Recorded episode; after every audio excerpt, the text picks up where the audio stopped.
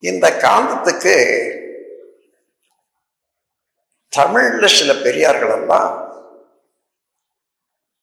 ஒரு பேர் புதுமையான பேர் ஒன்று கொடுத்தாங்க. வெள்ளம் என்ற பேர். வெள்ளுன்னா தூய்மையானது. அம் என்றால் பிரணவ பொருள் இறைநிலையும் அதனுடைய அலையும் சேர்ந்தது தான் அம் பிரணவம். அது எப்பேற்பட்டது? தூய்மையானது. அதனால் அதை வெள் அம் என்று ரெண்டு வார்த்தை ஒன்று சேர்த்து வெள்ளம் என்று குறிப்பிடுவாங்க. பாரதியார் கூட தன் க கவியில் ஒரு இடத்துல சொல்கிறாரு உள்ளும் புறமுமாய் உள்ளதெல்லாம் தானாகும். வெள்ளம் ஒன்று உண்டு. அதனை தெய்வம் என்பார் வேதியரே அதைத்தான் தெய்வம் என்று சொல்வார்கள் வேதியர்கள் என்று கொடுக்கிறார். அந்த சக்தி இப்போ எங்கும் எல்லா இடத்துலையும் அது ஊடுருவக்கூடியதாகவும் இருக்கிறது. ஏனென்றால் அதில் இருந்து தோன்றியது தானே விண்.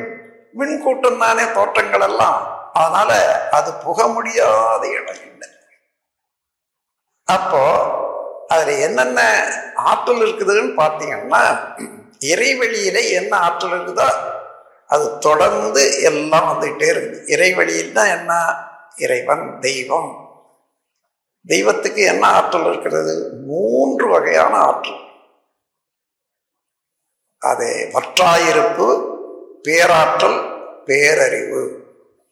வற்றாயிருப்புன்னா எப்பொழுதும் குறைவுபடாத ஆற்றல் பூரணம். பூரணம். பேராற்றல்னா அதை விட இன்னொரு ஆற்றல் இல்லை. எந்த ஆற்றலாக இருந்தாலும் அதனுடைய பகுதியாக இருக்கும் அதனுடைய துளியாக தான் இருக்கும். அத்தகைய ஆற்றல் பேராற்றல் பேரறிவு. எந்த நுணுக்கமான இயக்கங்களும் அதனுடைய ஒழுங்கமைப்பால் தான் நடந்து வருது. அதனால் இறைவெளிக்கு இந்த மூன்று தன்மைகளும் உண்டு என்றதை மறக்கவே கூடாது. அதாவது எவர்லாஸ்டிக் எப்பொழுதும் குறைபடாத ஆற்றலுடையது. பேராற்றலானது பேரறிவானது. பேரறிவானது என்றெல்லாம் தனியாக எடுக்க முடியாத அறிவை ஆற்றலோடு. அந்த ஆற்றலாக இருக்கிறதே அறிவாகவும் இருக்கிறது. அந்த ஆற்றலாக இருக்கிறது இன்எக்ஸாஸ்டிபிள் எப்பொழுதும் குறைபடாத ஆற்றலாக இருக்கிறது என்றதுதான் அர்த்தம். இந்த ஆற்றலையோ அறிவையோ பிரிச்சிடவே முடியாது. ஆற்றலே அறிவாகவும் இருக்கிறது அறிவே ஆற்றலாகவும் இருக்கிறது அதுவே இறைநிலையாக இருக்கிறது. இறைநிலையை இந்த மூன்று தன்மையோடு இருக்கிறது.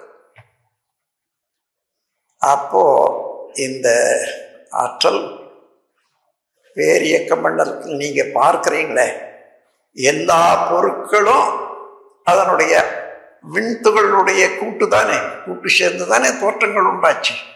அப்போ ஒவ்வொரு விண்துகளும் சுழண்டு கொண்டே இருக்கிறது. அதை சுற்றிலும் காந்த சக்தி உற்பத்தி ஆகி கொண்டே இருக்கிறது.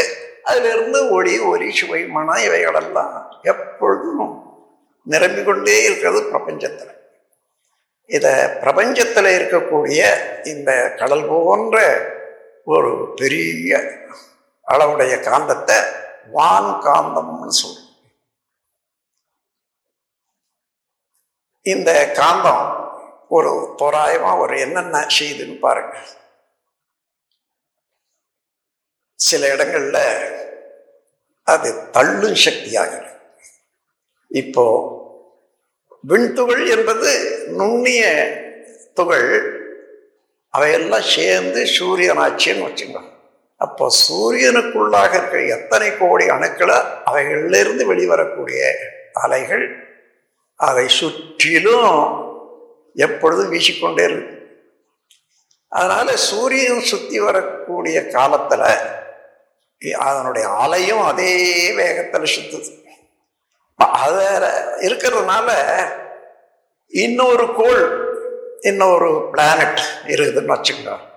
அதிலிருந்து வரக்கூடிய அலையும் இந்த அலையும் மோதும் போது இந்த ரெண்டு சேர முடியாத ஒரு தொலைவு ஏற்படுத்தி வச்சுக்கிட்டு அதே போல இருக்கு. உதாரணமாக சூரியனுக்கும் பூமிக்கும் ஒன்பது கோடி மைல் இருக்கிறது என்று சொன்னால் எவ்வளவு நாள் எப்படி சுற்றிக்கிட்டு இருந்தாலும் அந்த ஒன்பது கோடி மைல் தூரம் அப்படியே இருக்கு. காரணம் அந்த தூரம் எப்படி வந்ததுன்னு பார்க்குற போது விளக்கும் ஆற்றல் சூரியனில் உள்ள எல்லா அணுக்களும் சேர்ந்தால் எவ்வளவு விளக்கும் ஆற்றல் உடையதோ பூமியில் உள்ள அணுக்கள் எல்லாமே சேர்ந்தது விளக்கும் ஆற்றல் எவ்வளவோ? இந்த ரெண்டு சேர்ந்த அந்த விளக்கும் ஆற்றல் ஒன்பது கோடி மைல் தூரம்.